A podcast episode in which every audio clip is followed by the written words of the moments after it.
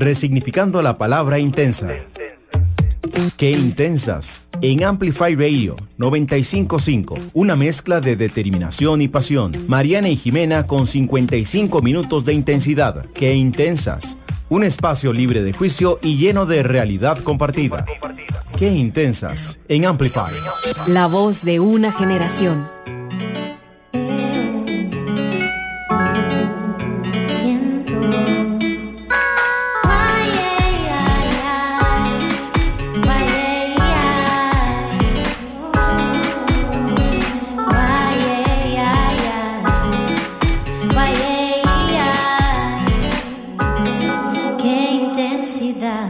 Bienvenidos a un nuevo episodio de Qué Intensas acá en Amplify Radio. Bueno, hoy tenemos demasiado que contarles y les prometemos un episodio súper chido. Pero antes de empezar, vamos a irnos con el descubrimiento de la semana. ¿Cuál fue el tuyo, Nani? Bueno, no sé si ustedes se acuerdan, un episodio hace, no sé, hace como un mes tal vez, que estábamos hablando con Ari de Skin Tips y yo les había contado que mi tipo de piel generalmente tiende como a ser un poquito más grasosa. Entonces que a mí no me gusta ponerme como muchas cremas en la cara, ni sueros, y digamos mi maquillaje tiende a ser como muy liviano y base agua, en base de agua. Y encontré un protector solar para la cara de una marca súper chiva que se llama Supergoop, que se llama el Unseen Sunscreen. Tiene SPF 40 y es como un gelcito sedoso, demasiado delicioso que ni siquiera se siente y tengo que decirles que a mis 32 años de edad finalmente estoy usando regularmente protector solar de cara em, en las mañanas porque encontré este producto asasazo y bueno, en realidad esto fue un poquito de peer pressure de parte de Jimena. Bueno, no, en realidad yo encontré este en Sephora y esto Jimena me lo copió. No, yo me compré otro, yo me compré uno que se llama como Glower, pero no, I'm proud de que estés usando bloqueador, de verdad que que es súper importante usar bloqueador todos los días. Sí. en especial porque mi familia tiene mucha predisposición a cáncer de piel. De hecho, creo que mi abuelita ha tenido y alguno de mis tíos también. Y tiende a ser en la cara porque como vacacionamos tanto en la playa, de la cara es como lo que siempre se quema inevitablemente también, ¿verdad? Entonces se lo súper recomiendo, tiene varias presentaciones y de precio está súper bien también. Así que les quiero compartir ese, ese super proud moment también, como dice Jime, de este, de este nuevo, de esta nueva etapa. Eh, Jime, ¿cuál fue tu descubrimiento de la semana? Bueno, mi descubrimiento de la semana es gracias a Andri, una chica que nos ha estado ayudando un montón en la parte de comunicación, marca, etcétera.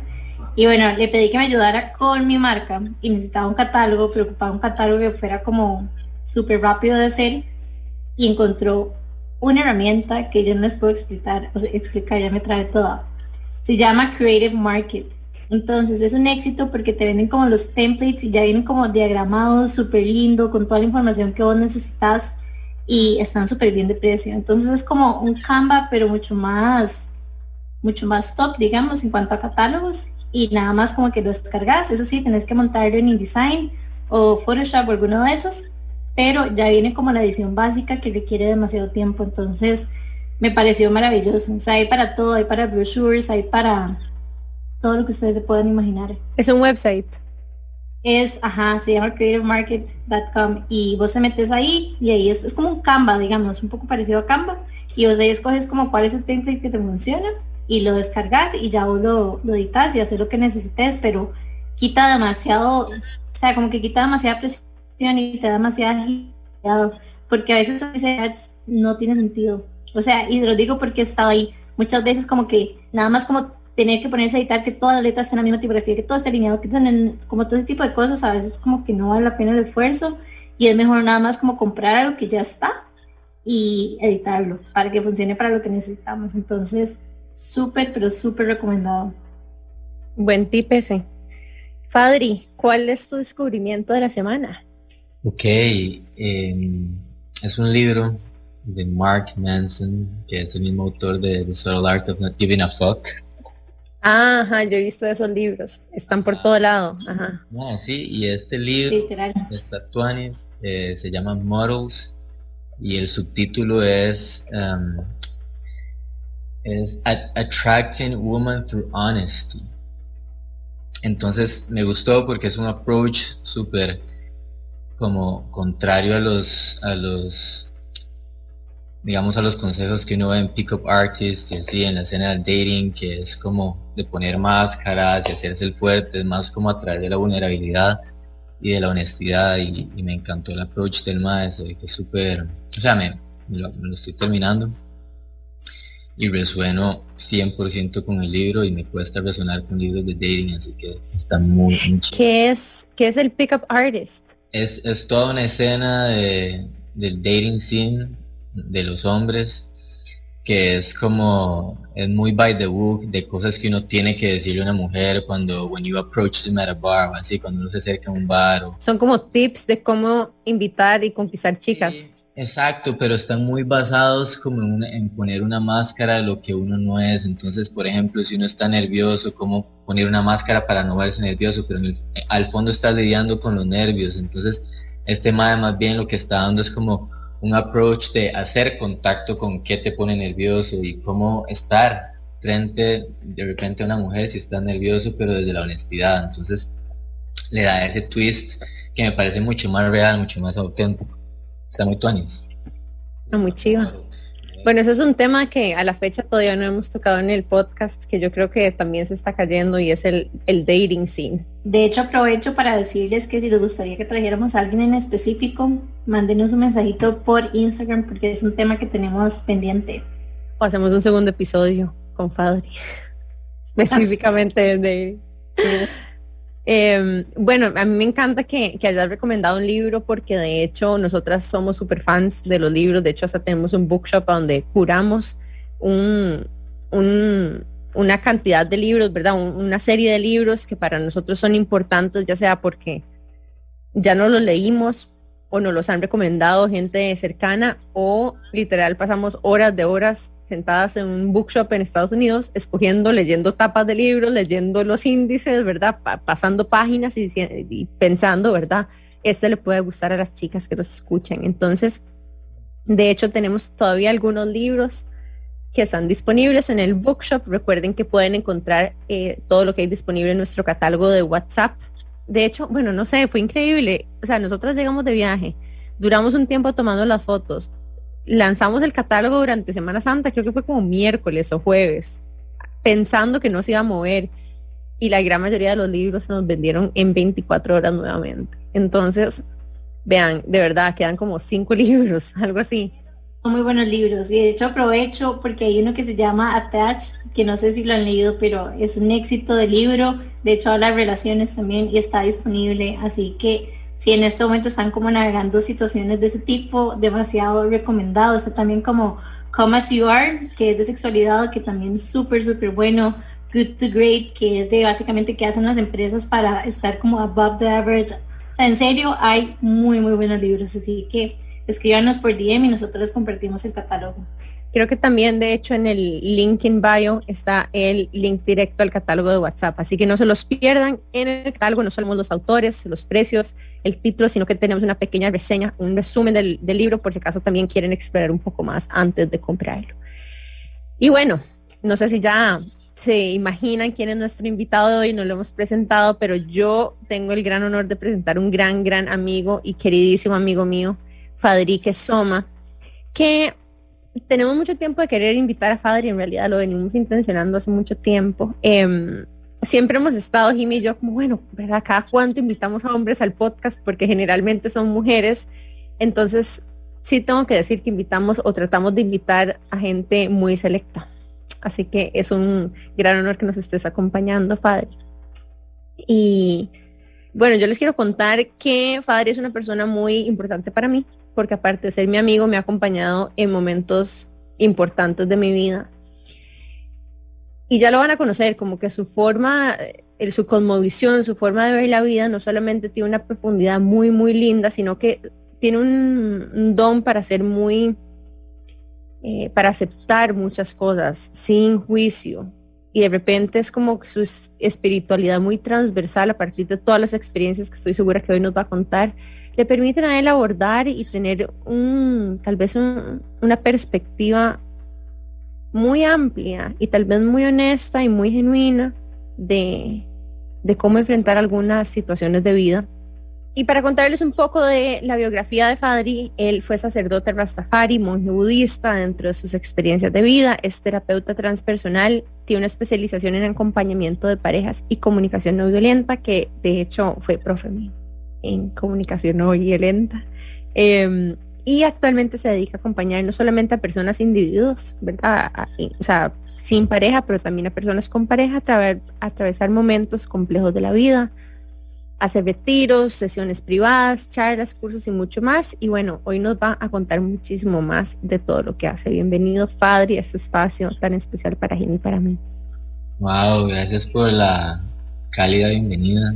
Mm. Tanto a vos, como Jimmy, que estoy conociendo.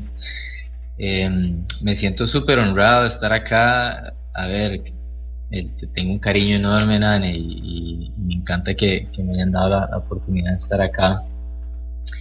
Eh, sí, sí, it's been a journey. Eh, creo que ahora más adelante puedo contar un poco más detalle que, me ha llevado hasta el momento en el que estoy. Pero me siento súper feliz de compartir acá un ratito con ustedes. Recuerdo que hace unos años también hiciste como unos pequeños podcasts, ¿te acuerdas? Sí, de hecho, sí, sí, sí. Eh, todavía, o sea, yo tengo un podcast en, Spotify de, de, pero son cortitos, soy yo hablando de un tema, a veces son dos minutos, a veces diez minutos. Eh, pero sí, sí, por ahí anda todavía eso. Bueno, entonces también es un fellow podcastero. Este, tal vez lo conocen un poco más por su presencia en redes sociales, específicamente en Instagram, donde comparte todo tipo de contenido de relaciones, de pareja, tal vez incluso como pensamientos un toque más filosóficos. También tienes un libro, ¿cierto? Tengo, un libro tengo un libro, tengo otro que está a punto de salir y tengo otro que estoy empezando a escribir. Muy bien, épico.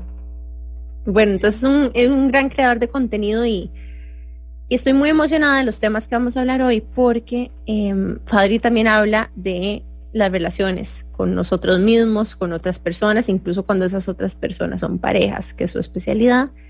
Y, bueno, y tiene un par de retiros específicamente este año, que es bastante importante para él y que también más, más adelante les vamos a contar. Estamos súper emocionadas de los temas que vamos a hablar hoy, de relaciones individuales entre otras personas y con parejas. Y nos vamos a ir a un súper breve corte comercial. Y en unos minutos volvemos con más de Fadrique Soma aquí por Intensas en Amplify Radio. Qué intensidad. Una pausa y regresa Qué intensa. En Amplify Radio. Hola, soy Jim Smith y quiero invitarlos a que me acompañen todos los lunes a las 4 de la tarde a Club de Voces, el programa de bienestar y evolución personal. Vamos a tener invitados, entrevistas y por supuesto tu voz también es importante, así que puedes participar a través de WhatsApp o llamadas.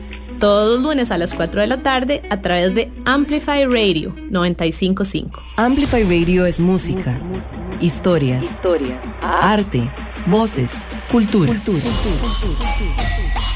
Todo lo que te mueve. Amplify Radio. La voz de una generación. Soy Mauricio da Pena. Y yo, Cata Restrepo. Y juntos presentamos Flamingo de Noche. Un espacio para la comunidad LGTBIQ y para quienes la apoyamos. Semana a semana tocaremos temas de la comunidad. Porque en Flamingo creemos que las cosas hay que hablarlas. Acompáñenos todos los miércoles a las 10 pm. Por Amplify Radio. Flamingo de Noche. Hay momentos en que los pensamientos, la poesía y la literatura en general encuentran algo parecido a una banda sonora. Es ese pequeño y perfecto instante en el que tu subconsciente parece querer sorprenderte. Mi nombre es Lorenz y todos los lunes a las 9 de la noche traigo para vos la Galería Nocturna, por Amplify Radio. Amplificando la red. La red, la red, Amplifyradio.com 955. La voz de una generación. Qué intensas. En Amplify. Qué intensidad. Estamos de regreso con Qué Intensas en Amplify Radio y nos acompaña Fadrique Soma y tengo demasiadas preguntas para vos, pero quiero empezar con cómo, o sea, como que yo voy para atrás y pienso como cuando estaba en el colegio y qué quería hacer y mi mente como que lo único que existiera como no sé, ser doctora, abogada, como carreras súper tradicionales y como que me cuesta pensar como cuál fue tu journey, me parece súper chida, contanos un poco más. Claro. O sea, lo, que pasa es que em, yo siempre me he tenido la, he sido muy curioso y siempre me he cuestionado mucho las cosas. Entonces cuando estaba en el cole empecé a, a cuestionar varias de las normas sociales eh, que han sido impuestas hacia nosotros.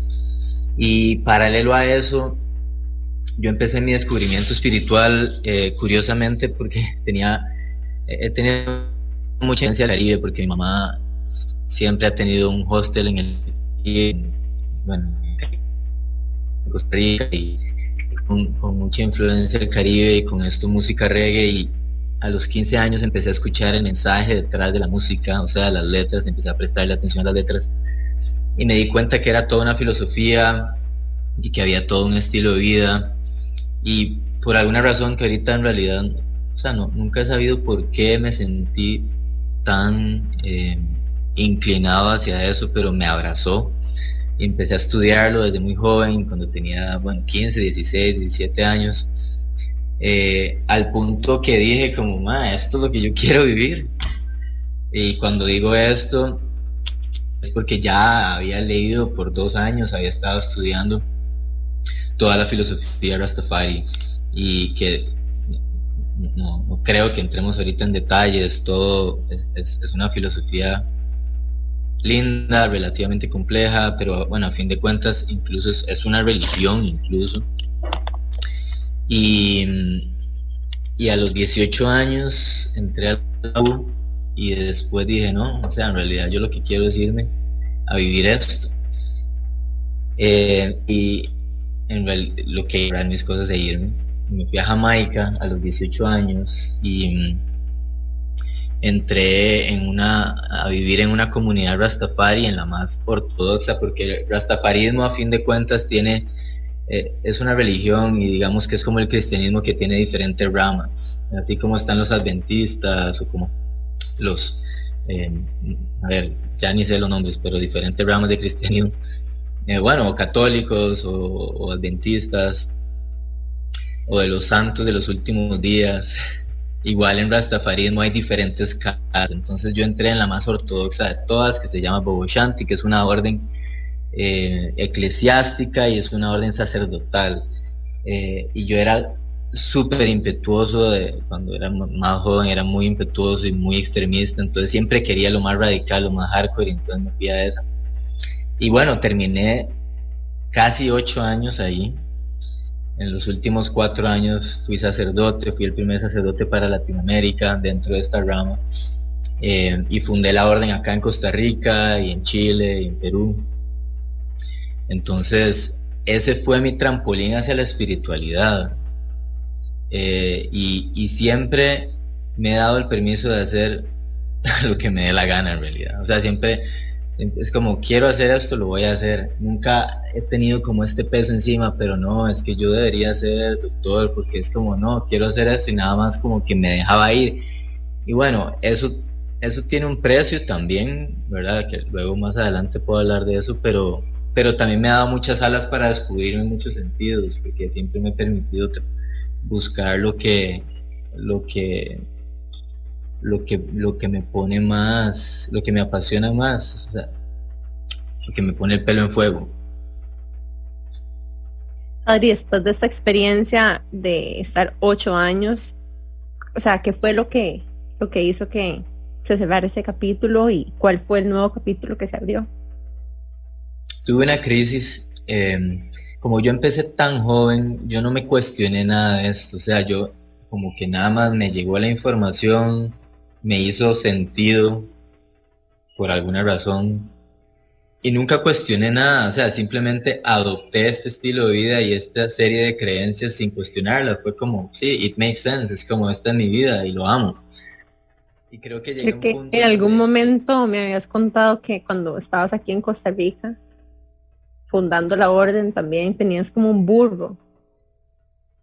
¿O fue en otra etapa de vida? ¿Fue en eso? Eso fue más adelante. Más adelante, ah, bueno, está bien, ahora hablamos de eso. Pero no, para, para terminar de decir, entonces llegué a un punto en donde empecé a cuestionar mis propias creencias, de la, como que de la nada empecé a decir, ¿por, qué es que creo en esto? Y tendría que dar un poco más de contexto, pero básicamente empecé a dudar de, del dogmatismo de la religión del cual, de la cual yo era parte y empecé a cuestionar una serie de, creencias que están dentro de los estatutos de, este movimiento y hasta un punto en que era irreversible y ya no podía vivir en esta una contradicción. Entonces tuve que renunciar a la orden, duré como un año renunciando a la orden y así fue como me salí.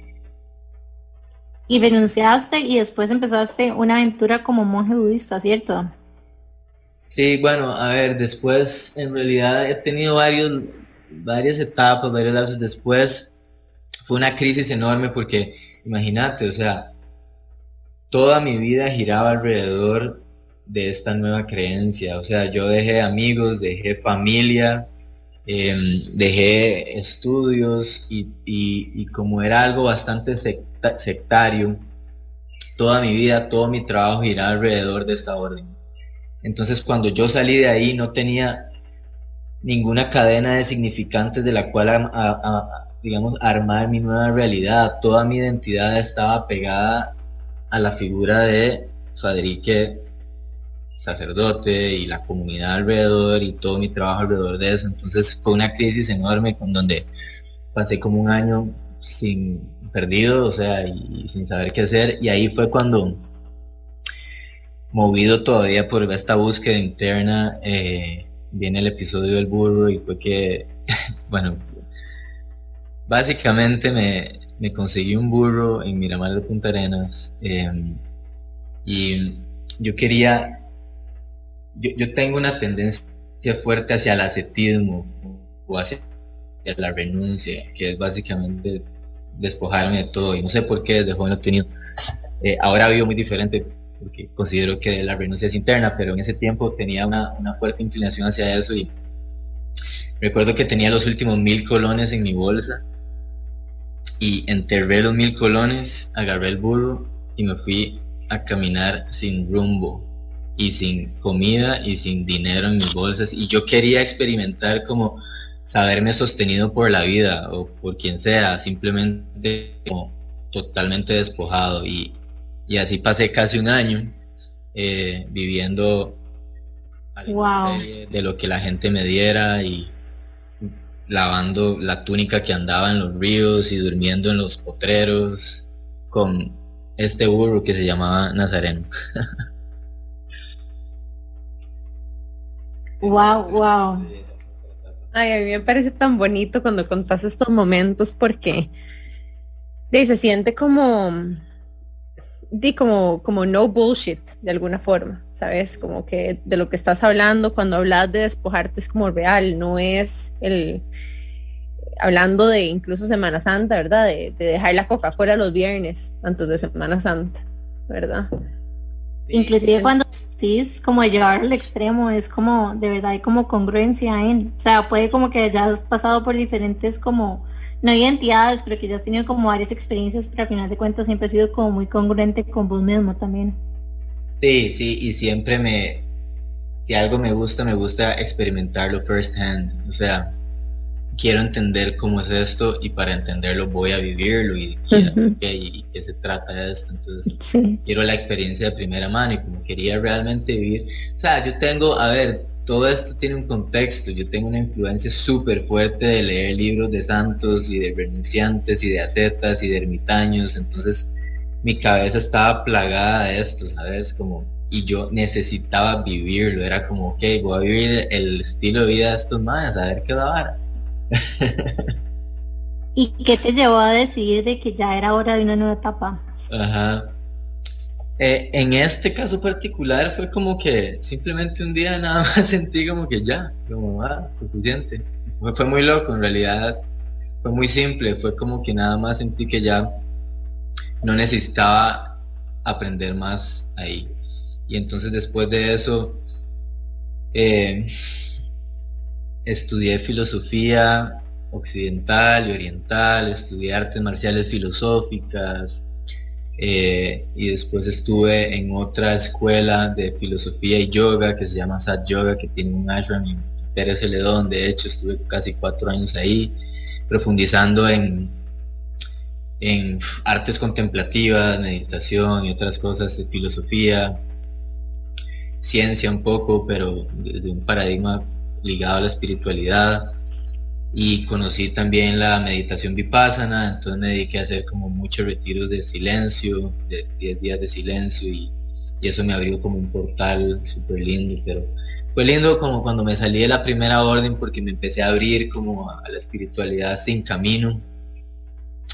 Eh, y después de esos cuatro años fue que me fui a, me fui a la India, primero estuve unos meses eh, peregrinando y llegué a la India, me fui también casi sin, casi, me fui a la India con 100 dólares. Y llegué, agarré el mapa del aeropuerto, cerré los ojos y moví mi, dedo random y marqué y, dije, ok, ahí me voy. Estaba como a 14 horas, era en Badrinath, al norte, que es cerca de Jammu y Kashmir, que es en las faldas del Himalaya. Agarré un bus y me fui para allá. Y bueno, ahí hice toda una travesía, pasé por todas las ciudades sagradas de la India hasta llegar al sur. Y en, sur, en el sur, Chennai, agarré un vuelo eh, a, Sri Lanka. Y ahí en Sri Lanka fue donde tomé los votos como monje budista. Y siempre, o sea, el Buda tiene una influencia, las enseñanzas del Buda tienen, yo tengo una influencia súper fuerte muy fuerte. Mucho de lo que yo enseño está ligado a, las enseñanzas de o sea, porque quería caminar como el Buda había caminado. Y por eso fue que me hice y digamos que escuchándote me da una crisis de ansiedad ya mismo, o sea, como nada más pensar como venir a un lugar, ir sin destino, ir sin planeado, o sea, etcétera, etcétera, como que nada más me quiere dar un ataque y sé que posiblemente hay gente que, que resuena con lo que estoy diciendo y por eso quería preguntarte cómo has logrado como navegar esta, no sé si es una situación o una característica que tenemos tal vez ciertas personas como más acentuadas de tratar de controlar que es a partir del miedo, pero no sé si quieres como profundizar un poco más, cómo has logrado como perder ese miedo, por decirlo así. Soltar, ¿cómo, cómo logras soltar? Yo creo que cuando yo vivía en Jamaica, viví, aprendí, o sea, a ver, yo, yo venía de vivir con mi abuela en Barrio Escalante, donde tenía empleada y me hacían todo y no, no me hacían ni la cama a los 18 años. Y cuando yo llegué a Jamaica, eh, me levantaban a las 4 de la mañana, tenía que barrer el altar de los sacerdotes, yo dormía en el suelo, en un hut de 2x2. Eh, y creo que haber aprendido a vivir con casi nada y además bien, o sea, sintiéndome bien, me dio mucha confianza de que puedo vivir sin nada bien. Y después, cuando lo llevé al extremo de, vivir con el burro en la calle y estar bien, nunca me faltó comida, no tenía un 5, nunca me faltó comida.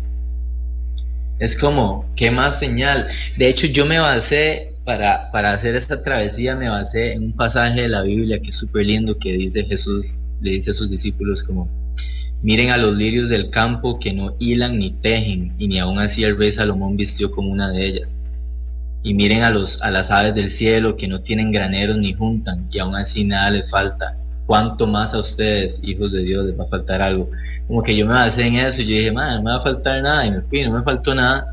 Entonces como que ese entrenamiento creo que me ha dado la, me ha, dado mucha confianza en la vida de que incluso si estoy sin nada voy a estar bien y eso me ha ayudado a, a, día, como a ganar esa confianza y a perderle ese miedo a, la incertidumbre, ¿sabes? Tal vez como en resumen, como una experiencia, esa primera experiencia que fue tan fuerte y te explotó esa burbuja de forma tan radical, te quitó el miedo de volverlo a hacer. Sí, y de incluso que si llegara al, o sea, si me tuviera que enfrentar con eso, me puedo enfrentar Ok. Vieras que definitivamente siento que, no sé, parte de la pregunta que hacía Jimmy, ¿verdad? Como que, wow, o sea, ¿será algo que uno puede desarrollar o será algo que se trae? O, esa, esa, fue la pregunta que yo escuché, no sé si eso fue la que, como que la que quisiste decir, pero así fue como yo la interpreté.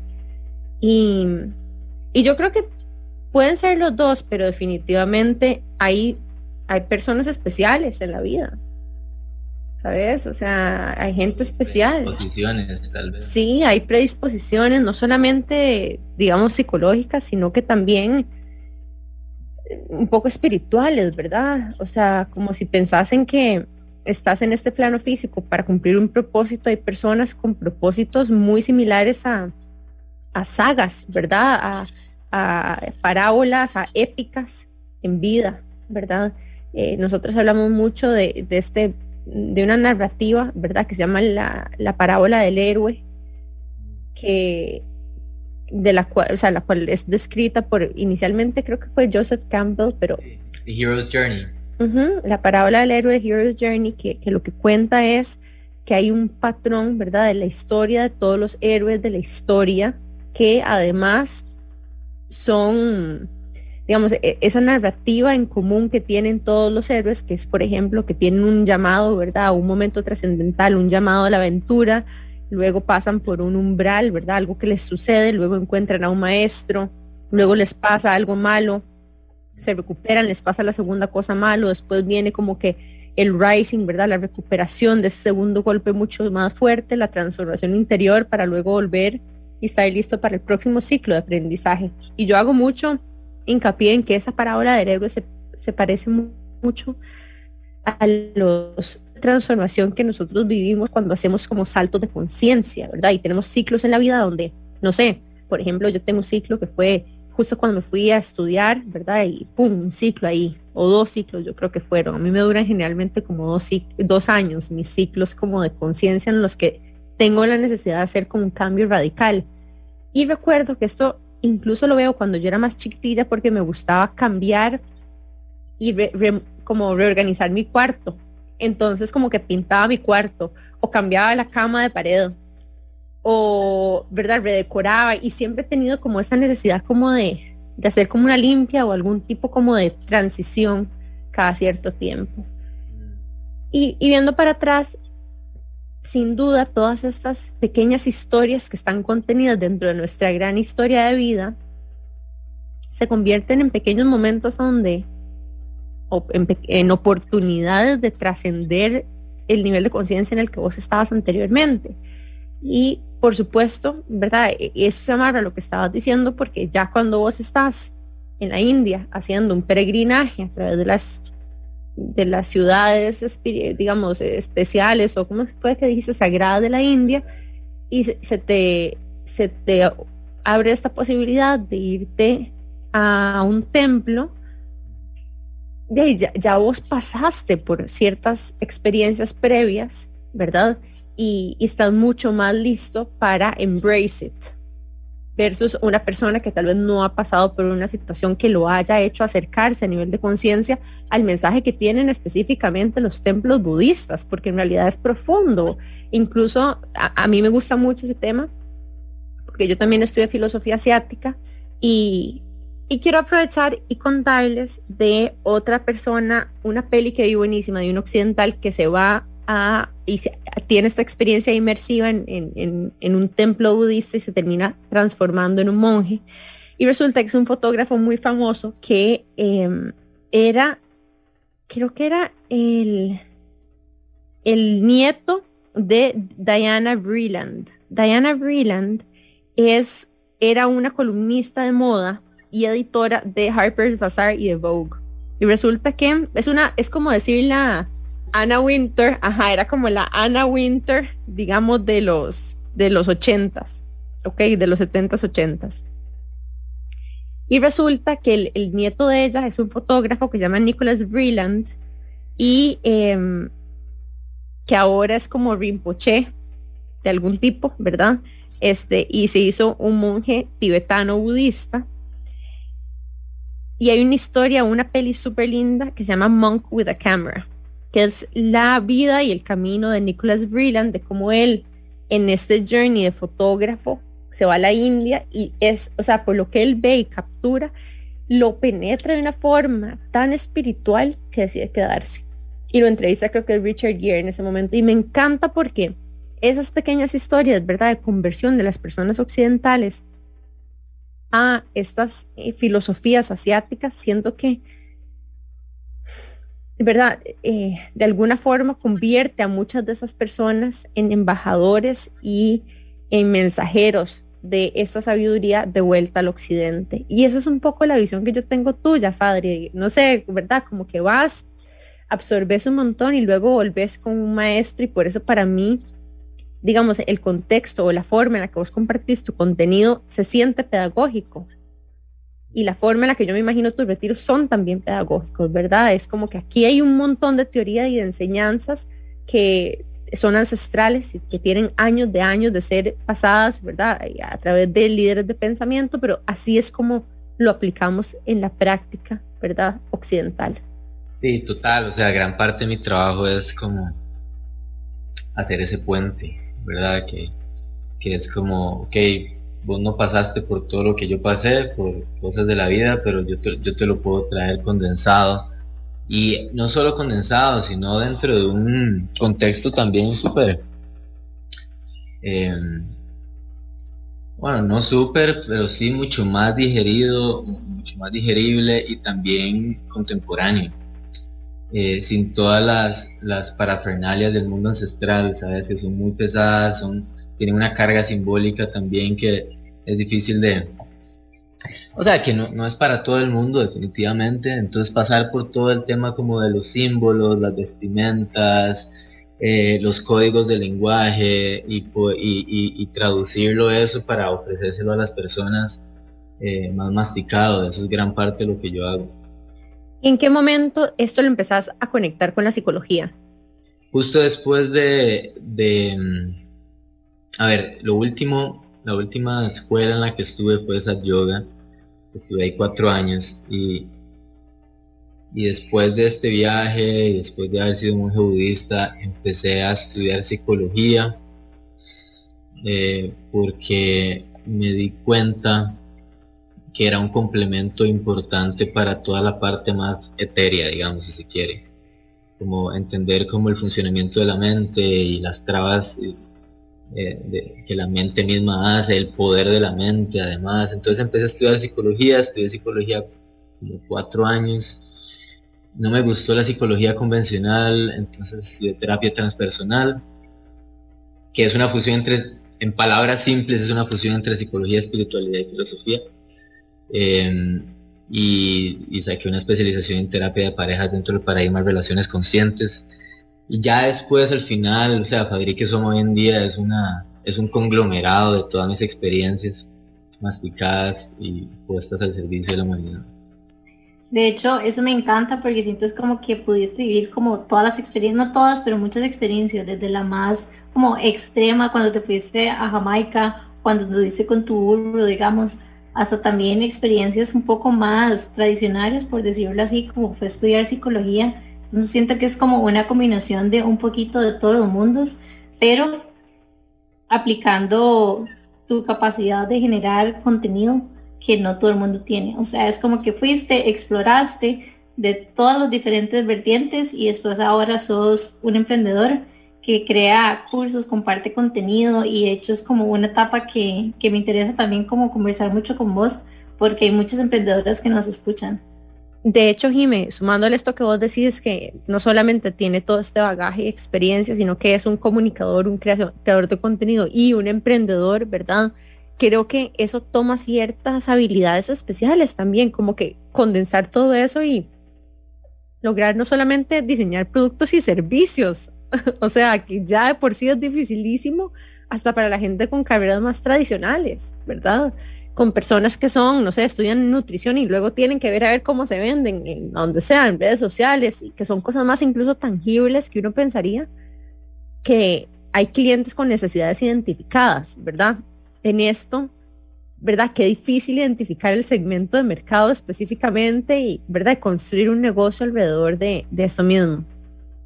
Pero de hecho, vamos a irnos a un súper corto break comercial y volviendo a nuestro break, vamos a hablar un poco más de cómo Fadri ha logrado tomar todas estas enseñanzas y aprendizajes y empezar a montar básicamente un emprendimiento de servicios y de productos utilizando todos, ¿verdad? Todos estos insumos espirituales, eh, científicos, psicológicos y filosóficos para, para convertir o hacer lo que hoy es este, el, imperio de Fadrique Soma. Eh, pero así lo estaba manifestando.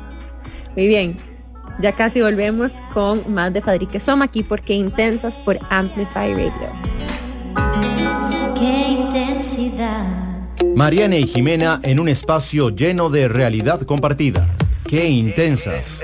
En Amplify. Amplify Radio. Por Amplify 955. Amplify Radio. Amplify Radio. En Amplify Radio. Por Amplify 955. Una emisora con contenido que interesa, que importa. Amplify Radio. La voz de una generación. Enlazate a la frecuencia 955. Una radio viva, llena de música y cultura. Para gente como vos y como nosotros. Amplificamos tu mundo. Amplify, Radio. La voz de una generación. Qué intensas en Amplify Radio. Qué intensidad. Estamos de regreso con más de Qué intensas en Amplify Radio y hoy nos está acompañando Fadrique Soma y nos ha estado compartiendo un poco de su vida y queremos dejar este último segmento para que nos cuente un poco más de su vida como emprendedora. A mí me encanta, ahora que estábamos hablando, antes de empezar a grabar, algo que dijiste, y es que como que le pedí a Fadri que hablara un poquitito de cómo funcionaba como sus fondos de conversión y cómo funcionaba como su estrategia de mercado de los cursos. Y él me dijo que él en realidad no era como un businessman, que ese no era como su expertise. Pero como que resoné demasiado con esto porque yo en el pasado como que sentía que tampoco era así y que como que no sabía nada y como que a veces como que no me valoraba tal vez o no, no me daba como el valor. El mérito. el mérito de lo que yo sabía y lo que había logrado. Y después cuando empecé como a investigar un poco como de marketing, etcétera, me di cuenta que mucha de esta teoría en realidad lo que venía a hacer era como validar cosas que para mí en su momento se sintieron como muy intuitivas. O sea, como que yo sentía que lo tenía que hacer así, sin realmente como entender por qué era que lo estaba haciendo así, nada más como que algo me hacía sentido y por eso lo trabajaba de esa manera. Entonces, me encantaría que nos contaras un poco más como de vos en esta etapa y cuáles han sido como esas herramientas y ese conocimiento que has ido desarrollando para poder convertir tus retiros y tus cursos, porque como dijo Nani, o sea, no es un tema que todos sepamos de, por decirlo así, o sea, no es como el típico, no sé, tenemos que ir al doctor cada X tiempo, tenemos que ir ante el abogado porque ocupamos X cosas, sino que es un producto y un servicio que en realidad requiere también una campaña de educación, porque la mayoría de la gente no sabe que existe, no sabe como nada de este mundo. Entonces me encantaría que nos contaras más. De hecho, Jimmy, incluso me atrevo a decir que no hay ninguna escuela ni libro que te enseñe cómo vender cursos de terapia transpersonal, con estas tendencias. O sea, ¿verdad? No hay lugares donde uno va a aprender cómo se hace lo que vos estás haciendo, padre. Sí, sí, sí, no, y en ese sentido, eh, mi carrera ha sido un, journey de trial and error totalmente, muy intuitivo, muy de, muy de mostrarme lo más auténtico que puedo ante el mundo y, y estudiar de manera autodidacta las formas de mercadeo digital que existen. Eh, es hasta hace poco que ya luego me, asesoré más con, un coach de marketing digital, pero en realidad mi camino siempre ha sido súper empírico en ese sentido. O sea, primero llegó un punto en donde dije, bueno, ya necesito salir al aire, o sea, como toda esta información que tengo dentro de mí, quiero compartirla. Era eso o, o ponerme a ver qué hacía de la vida. Entonces era como, no, tengo que buscar la manera de monetizar esto. ¿verdad? Y, ha sido súper complejo, he pasado por demasiados retos y... Pero bueno, hoy en día vivo de Faderique Soma 100%. Eh, y, o sea, si me, si me piden tips como específicos, lo, que puedo decir hoy en día, lo que considero que más convierte y funciona, en mi caso es eh, ofrecer un producto gratis de alto valor, de alto contenido, o sea, de contenido de valor, en donde uno pueda recopilar los correos de las personas. Y una vez que vos recopilas los correos de las personas, creas un embudo de ventas automatizadas donde te llegan eh, digamos, en mi caso es un curso gratis que les va cayendo por goteo, por drip, son cuatro días. Y en el correo al final viene una oferta, perdón, y en el correo viene eh, un, call to action que es para agendar una videollamada conmigo. En el momento en que la gente agenda una videollamada, eh, agenda una videollamada conmigo, en la videollamada yo me encargo de vender high ticket y esa es la forma que ahorita es la que estoy empezando a emplear y es la que me está funcionando. Pero digamos, me ha costado mucho llegar a ese punto y, ahorita creo que es lo que más, por lo menos hasta la fecha, es lo que más frutos ha empezado a dar. Eh, pero bueno, eso a nivel técnico, ¿verdad? Como mucho de mi camino ha sido como mostrarme, yo, yo, mi competencia son los psicólogos y los coaches y los terapeutas, entonces mi forma de sobresalir es porque tengo una historia que contar y tengo casi ya 20 años de estar en esto. Entonces ha sido mucho también como de confiar en mis capacidades y demostrar al mundo de manera auténtica. Eh, esa ha sido como mi estrategia interna, por así decirlo, acompañada de una estrategia externa de mercadeo.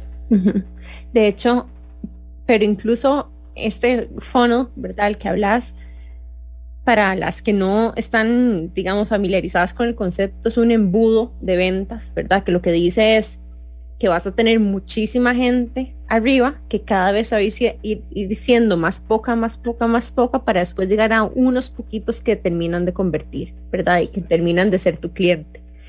Pero esa estrategia solamente funciona si el embudo es realmente grande arriba, y ahí hay otro comentario que yo quiero hacer, porque lo puedes explicar de forma muy sencilla y técnica ahora, pero eso no sería posible si vos no tuvieras una audiencia tan grande en Instagram. Porque yo creo que algo que te distingue a vos y que distingue a muchos psicólogos o coaches o terapeutas que están en redes sociales, que utilizan el marketing digital, es que son comunicadores. Y eso no lo tiene cualquiera, porque para ser comunicador se necesita tener, y yo a veces uso mucho esta palabra, una gran dosis de valentía para exponerse y ser vulnerable, porque además no siempre, no siempre sale bien y uno ahí está jugándosela y exponiendo muchas cosas que, eh, de que, que, uno nunca sabe cuándo, ¿verdad? Por ahí van a salir haters y, y uno tiene que lidiar con eso también. Total, o sea, porque es un, el, el, este journey es complejo porque primero nacemos en un, o bueno, estamos inmersos dentro de un sistema educativo que no necesariamente se inclina a explotar nuestras inclinaciones naturales, sino que nos dan a todos una fórmula por igual. Entonces ya vamos creciendo desvinculados de lo que por naturaleza nosotros, nos gusta hacer y somos buenos haciendo. Después, sumale a eso la influencia de tus papás y de la presión social de que estudies algo en específico que ellos quieren que vos estudies porque ellos consideran que es lo más exitoso. Entonces ya ahí ya empezás estudiando algo que no necesariamente sos bueno ni que, ni que te gusta. Estás completamente desvinculado a tu propósito. Entonces llegar al punto de, primero, empezar a entender para qué es uno bueno y, qué le gusta a uno es el primer paso y es complicadísimo después de que uno medio se da cuenta de qué le gusta a uno y qué es bueno haciendo, es, ok, ¿cómo hago para, de qué manera ofrezco esto al mundo? Que es complicadísimo. Y eso implica exponerse al mundo, implica apropiarte de tus conocimientos y, ser vulnerable para compartírselo a los demás. Y a medida que uno se crea, para decirlo en términos coloquiales, a medida que uno crea en lo que uno hace, esa medida que uno puede influenciar más a los demás. Porque si vos mismo no te compras tu propio producto y si vos no crees en el valor que vos le estás aportando a los demás, ¿con qué cara les vas a llegar a vender? Entonces, ¿verdad? O sea, si vos tenés y vas a vender un iPhone es porque, madre, el iPhone es chuzo, es pichudo y vos sabes todos los features que tiene y lo bien que le va a hacer, entonces vos vas con la confianza de venderle esto. Eso es difícil, creérsela. Entonces hay que, primero, ¿qué, ¿para qué es bueno uno y, y, qué le gusta a uno? Después creérsela y después salir al mundo a ofrecerse. Entonces, el proceso de un emprendedor, así, un proceso legit, legítimo, es toma coraje, toma mucha valentía y toma mucha perseverancia y consistencia. Qué fuerte lo que estás diciendo porque resoné demasiado. O sea, primero es como que cuando uno está en el sistema educativo tradicional, de verdad que, no sé si, bueno, yo personalmente nunca me sentí como valorada y más bien como que me sentía como que, como que era X, como que realmente a veces hasta siento como que estaba como muy numb en ese, en ese ambiente, porque realmente como que las cosas con las que yo conectaba y etcétera, como que no, no había espacio para, sino que había espacio nada más para, para las materias tradicionales en las que yo tal vez no, no conectaba tanto. En seguir la fórmula.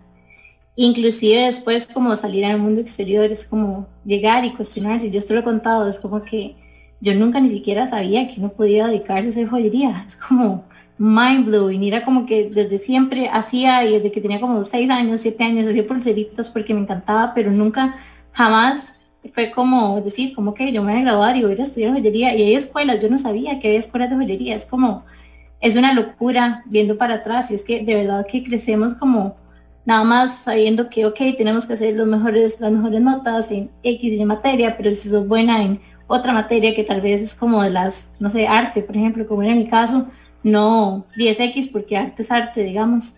Y después llegas y, y te grabas y es como que las posibilidades que hay, como las opciones que uno normalmente conoce no son, no son tan amplias y es como muy difícil. Yo viendo para atrás como qué difícil haber encontrado como esa conexión conmigo misma si no hubiera sido como a través de las cosas que, o sea, a través del, mi emprendimiento, digamos. Porque de hecho ahora que estuvimos en Babson, como que nada más como que empecé a reflexionar demasiado de, de cómo nació todo y mi historia como emprendedora, etcétera. Y lo que más, o sea, de verdad que lo que más agradezco es como la conexión y como esa exploración que me ha traído como emprender, es como esa conexión conmigo misma, como realmente como explorar y hacer las cosas, porque te obliga como a explorar un montón de cosas, pero al final terminas dando cuenta de qué es o qué son las cosas con las que vos conectas más, qué es lo que te apasiona, qué es lo que te hace feliz, te da como esa libertad que muchas veces en otros ambientes no, no tenés. Sí, y es incluso y de hecho después a mí me gusta siempre como tratar de utilizar ejemplos reales como el caso de Fadri porque además de hacer eso lo dirige a digamos relaciones específicamente y eso es algo clave también a la hora de hacer no sé si lo hiciste adrede o no pero es parte como de la estrategia de marketing que es sugerida, ¿verdad? A la hora de segmentar el mercado. Es como, no, no, elija, ¿verdad? Un, un caso de uso de su herramienta. Si usted lo que está vendiendo un, martillo es venda martillos específicamente para clavos de madera, si quiere. O, ¿verdad? O muy, muy específico porque ahí es donde logras profundizar y encontrar riqueza a la hora de dar ejemplos. Y en tu caso es en relaciones de pareja. ¿Y qué te hizo a vos querer meterte en temas de relaciones de pareja? Porque me parece como, no sé, bastante específico también. No siempre veo yo como, ¿verdad? La asociación entre necesariamente espiritualidad y meditación y todo esto y después aplicado a parejas. Casi siempre está orientado hacia como mi crecimiento individual y personal. Sí, total. A ver, un, poco es por como la vida me ha ido llevando y, y en donde me he encontrado siendo más útil, porque uno tiene que permitir que la vida lo encuentre uno ahí, en donde uno es más útil. Y a ver, yo en realidad lo mío es una combinación entre desarrollo transpersonal, eh, que es básicamente la relación con nosotros mismos, y, y después ¿verdad? Una ramificación hacia las relaciones interpersonales, no necesariamente pareja, pero trabajo mucho dentro del paradigma de las relaciones románticas. Eh, porque cuando empecé a estudiar eh, comunicación no violenta me di cuenta que era una herramienta muy práctica y en donde podía ayudar a muchas personas dentro de esa esfera. Entonces, eh, un poco porque la vida me dirigió hacia ahí, pero no es nada más, no es únicamente a lo que, a lo que me dedico, eh, y porque he encontrado, o sea, hay tres grandes ramas de negocio, que es Wealth, Health and Business. Perdón, Wealth, Health and Relationships. Los seres humanos siempre estamos relacionándonos con nosotros mismos o con los demás. Entonces, hay una gran oportunidad ahí. Y además el paradigma de las relaciones románticas, como lo hemos aprendido, está completamente tergiversado. Y hay demasiado sufrimiento. Entonces hay un pain point muy bueno para atacar. Porque la mayoría de los seres humanos nos vemos súper ilusionados en las relaciones románticas y nos traen mucha alegría y disfrute, pero a la vez nos traen demasiado sufrimiento. Entonces vi una gran oportunidad también ahí pero además soy muy bueno en eso, soy muy bueno comunicando. Entonces, me di cuenta que la comunicación es el pilar de las relaciones y como yo tengo un, background fuerte en comunicación no violenta, em, me di cuenta que era muy bueno justamente eso, en transformar los núcleos de conflicto, de comunicación en relaciones y transformarlos en oportunidades de crecimiento exponencial. ¿Cuáles son algunos de los problemas más comunes que encontrás que la gente te trae alrededor de las relaciones con, entre parejas o incluso con ellos mismos en tu, en tu práctica profesional? La falta de autorresponsabilidad. O sea, lo que, lo que pasa muchas veces, la diferencia principal entre una relación nociva, por no decir tóxica, que es un término más, digamos, contemporáneo, pero que no es mi favorito, y una relación de crecimiento exponencial es que en una relación de crecimiento las personas están más conscientes de lo que les pertenece a ellos, o sea, de sus propios rollos y de sus propios dilemas personales al estar más conscientes, tienen la posibilidad de hacerse más responsables de los mismos y además se instrumentalizan para poder lidiar con el conflicto. En una relación nociva no, sino que yo no tengo, no estoy lo suficientemente consciente de que esto que le estoy tirando al otro en realidad es mío. Y en el momento en el que yo no me responsabilizo de lo que es mío, se lo transfiero al otro. Y si el otro no tiene la capacidad de que yo estoy proyectando, de que el otro está proyectando en mí, entonces yo se lo voy a devolver y entonces se convierte en un incendio. Entonces yo diría, sí, la falta de autorresponsabilidad, que es un concepto relativamente complejo de explicar, pero es básicamente eh, que yo no me responsabilizo de mis miedos y de mis inseguridades, sino que las proyecto en el otro. Entonces, en vez de yo hacerme cargo de mis celos, chantajeo al otro para hacerle creer que el otro es el que está mal, no que hay algo, no que esté mal yo, pero que hay algo en mí para ver. Eso es grande, eso es huge y eso es lo que a eso me dedico en gran parte dentro del campo de las relaciones, que es a que las personas aprendan a estar más conscientes de, los de sus propios miedos e inseguridades y que aprendan a no proyectarlo en el otro, porque el problema no, no es tener miedos e inseguridades, porque en buena práctica todos los seres humanos tenemos a mayor o menor medida miedos e inseguridades, pero es qué tan responsable me hago yo de eso. En el momento en el que yo le cobro al otro la factura de mis miedos e inseguridades, estoy propiciando una relación nociva que me va a costar muy caro. Porque las relaciones, nosotros pasamos relacionándonos desde que somos adultos, o sea, desde, no sé, tal vez es fácil que yo le pregunte a ustedes desde que empezaron a tener novio, muy fácil, me van a decir como desde los 15, 16, 17, pero digamos 18, al que la agarró tarde. Y de ahí pasar relacionándote. Un novio de dos años, un novio de cuatro años, un novio de seis meses, un, esposo de seis, de seis años y todo el tiempo que nosotros pasamos involucrados en relaciones eh, y cómo no tener herramientas para esto, o sea, cómo no tener, cómo no estar instruidos en algo que es tan importante si todo el tiempo estamos relacionándonos con nosotros mismos, es decir, nuestro discurso interno, y después con nuestro grupo cercano, que es pareja, hijos, familia, y después con el grupo tercero, que es la cajera del supermercado, la persona que me tocó en la calle, etcétera. Y en la escuela no nos enseñan a comunicar, no nos enseñan a relacionarnos. Qué raro. No nos enseñan a nada de lo que realmente en la vida práctica utilizamos, como por ejemplo somos seres sexuales y no nos enseñan de sexualidad profunda. Todos los días tocamos dinero y no nos enseñan sobre finanzas conscientes. Todos los días nos comunicamos con nosotros mismos y los demás y no nos enseñan ni a relacionarnos con nosotros mismos, es decir, con nuestros sentimientos, pensamientos y necesidades, ni con los demás. Y sí nos enseñan fechas de batalla que no nos sirven para nada.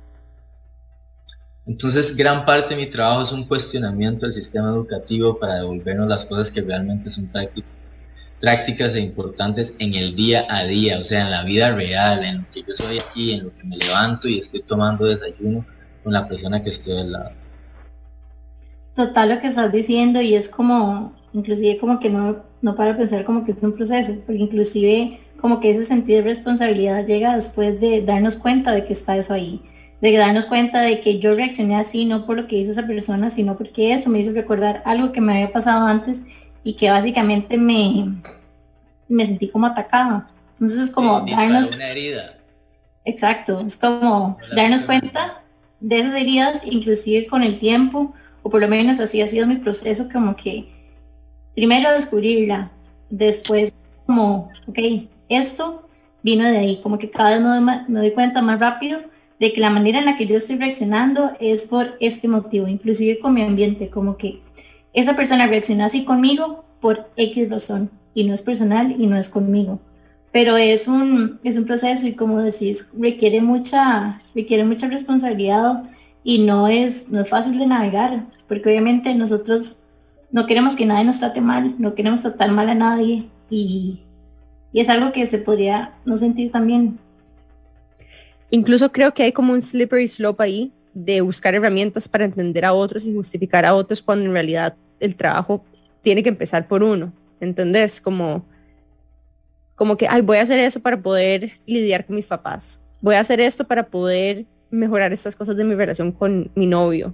Voy a hacer esto para dejar de pelear con mis hermanos. O voy a hacer esto para tratar de, no sé, incluso relacionarme con una persona del trabajo porque es importante para mí mantener el trabajo. Y siempre, o perdón, tal vez no siempre, muy frecuentemente, perdemos de perspectiva que al final es para uno, porque antes de poder decir y justificar al otro y, sentir empatía por la otra persona y tratar de, entre comillas, ponerse en los pies del otro, o sea, primero hay que hacer un brete interno heavy, porque uno juzga con el lente que uno juzga, uno juzga a los otros con el lente que uno se juzga a uno mismo. Y yo creo que ahí es donde lo que vos decís de nuestros miedos y nuestras inseguridades, primero las proyectamos en nosotros y después en otras personas. Y a veces, ¿verdad? Eh, las lecciones de la vida grandes nos llegan cuando perdemos una relación, cuando tenemos una ruptura, o cuando nos peleamos con un amigo, o cuando me, no sé, me estoy peleando mucho con mis papás, o cuando termino con una pareja o me divorcio. Pero esos son triggers que en realidad lo que lo llevan a uno es adentro de alguna forma, ¿verdad? Em, Tal vez uno busca ayuda inicialmente porque tiene un problema con una persona, pero al final lo que se está dando cuenta es que el problema con la persona en realidad no es que es que esa persona tiene que cambiar, es que tal vez yo también tengo cosas que cambiar. Sí, total, total. Eh, eh, es lo que estás diciendo, o sea, hay gran parte de, del funcionamiento de las relaciones con los demás, empieza por el funcionamiento de la relación con nosotros mismos, nuestro discurso interno, qué nos decimos, cómo nos tratamos eh, y cómo eso se traduce en nuestra relación con los demás, definitivamente. Adri, contanos un poco más de cuáles son los recursos que en este momento tenés disponible para la gente que quiere conocer un poco más de ese tipo de, de contenido y de temas.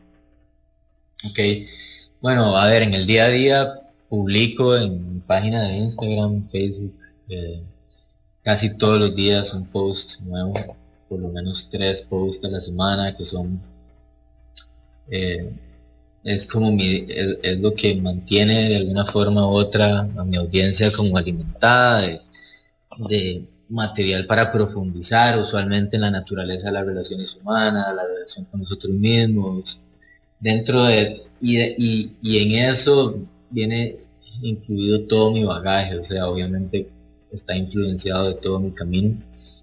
Eh, eso es como en el día a día y que la gente puede estar leyendo constantemente.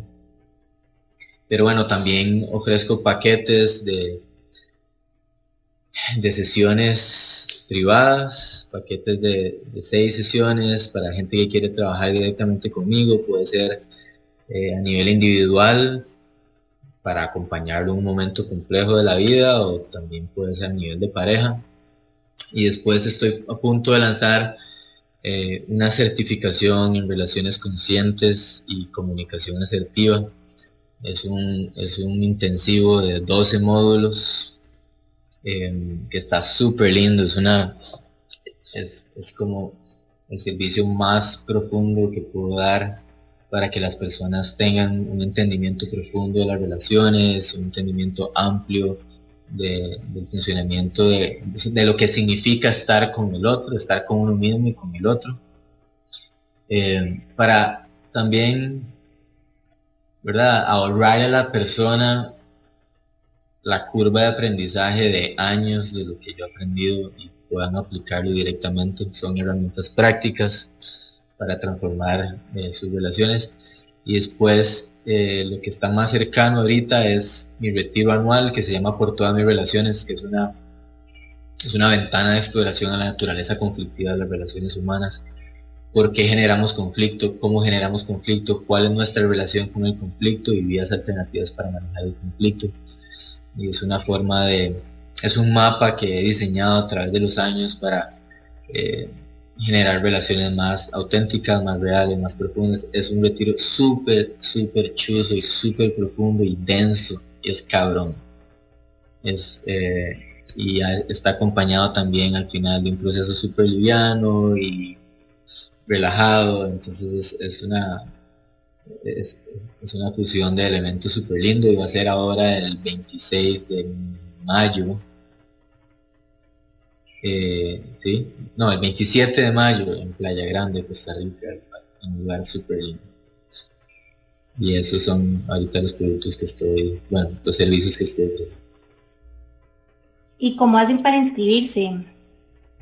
Para inscribirse en mi página de Instagram, en, en la biografía hay un link en donde está la página con toda la información del retiro, eso es, lo que se me ocurre que es lo más fácil. Que, y ahí pueden llenar el formulario de inscripción y después agendamos una videollamada con las personas que se inscriben. Entonces padrique.soma en Instagram y en el link en, el, en la bio está la página del retiro. Muy bien. Bueno chicas, ya saben, Pueden encontrar a Fadri por Instagram, les recomendamos sus cursos, este, ahí los vamos a estar promocionando a través de nuestro Instagram y redirigiéndolos también a eh, las páginas de él. Si les gustó este contenido y quieren escuchar más de qué intensa, si les gusta nuestro programa, recuerden que la forma más sencilla y gratuita de ayudarnos y apoyarnos es recomendándonos a amigos de ustedes, dándonos follow en Instagram, también siguiéndonos en Spotify para que sean de las primeras personas siempre en que les lleguen la notificación de que hay un nuevo episodio. También tenemos varios otros canales a través de los cuales compartimos una serie de otros servicios que nosotros tenemos. Por ejemplo, hacemos unos eventos lindísimos. De hecho, este mes viene un evento chivísima que estamos haciendo en alianza con Aromas para el Alma, que se llama Farm to Table. Es un como un mini retreat, eh, un getaway de mañana en Santa Bárbara de Heredia, en un lugar que se llama El Arca Verde, antes también conocido como el Arca de las Hierbas. Va a estar espectacular, es una comida de seis tiempos, caminatas por los jardines y las huertas, hay un taller de upcycling con material reciclado de aromas. Este, vamos a estar nosotras, por supuesto, a ver un pop-up shop también de aromas ahí, súper chiva. Em, van a también hacer un taller de cosmética natural ahí, van a poder crear sus propios productos. Y bueno, eso es solamente uno de los muchos eventos que tenemos planeados para ustedes. Si quieren enterarse de todos estos eventos, por supuesto se van a enterar en Instagram, pero también tenemos un grupo de WhatsApp del Club de Intensas al cual se pueden inscribir encontrando el link directo para inscripción en nuestra link in bio también en el Instagram. Jime, ¿qué me está haciendo falta? No, nada más quiero recalcar, y creo que ya lo he dicho varias veces, pero me parece súper importante y es eventos como estos en realidad son un espacio de conectar con personas que tal vez de otra manera no tendríamos esa posibilidad. Y es que nosotros le damos demasiado, o sea, hablamos mucho de esto y es que de verdad es súper importante cultivar relaciones también en adultos, porque es cuando ya somos adultos, cuando ya somos más claros de quiénes somos, que es importante para nosotros que también podemos crear estos vínculos que van un poco más allá. Entonces, como, como amistad desde la afinidad de lo que también estamos como intencionando ser, ¿verdad? Incluso, no sé, hablando de los retiros de padres, estoy, segura que, estoy segura que mucha gente se encuentra ya sea amigos en estos, eh, ¿verdad? Retiros de inmersión porque hacer amigos de grandes es difícil, a menos de que estés, digamos, activamente involucrándote y atreviéndote, atreviéndote también a inscribirte, a irte solo a algún lugar sabiendo de que hay va a haber otra gente, otros locos como vos disfrutando de este mismo tipo de contenido y, y nosotras hablamos mucho de eso porque nosotras dos también somos amigas de grandes. Em, y bueno, también nada más recordarles que tenemos el, bookshop, tenemos un par de libros disponibles. Cada cierto tiempo, periódicamente traemos nuevos libros. También si tienen recomendaciones de libros espectaculares o buenísimos que quieren recomendar, como el que hoy Fadri nos recomendó al inicio del episodio, también súper abiertas. Y por supuesto que nos cuenten si hay alguien específico que les gustaría que nosotros también entrevistáramos en este espacio. Muchísimas gracias, Fadri, por habernos acompañado y queda pendiente en nuestro episodio de relaciones, porque obviamente no nos dio chance hoy. Quiero cerrar invitándolos nuevamente a nuestro evento con aromas Farm to Table, de verdad que va a estar demasiado chiva. Pueden inscribirse en nuestro Instagram, ahí van a encontrar el link y van a encontrar los métodos de pago y demás. Y de verdad que cualquier pregunta que tengan, no duden en escribirnos. En Instagram nos encuentran como Que Intensas Podcast y Amplify como Amplify Radio FM. Nos vemos el próximo miércoles. Chao. Chao.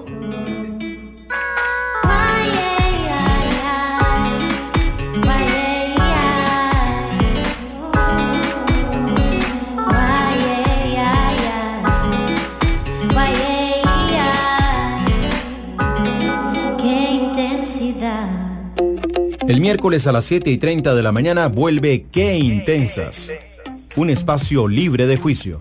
Mariane y Jimena resignificando la palabra intensa en Amplify. La voz de una generación.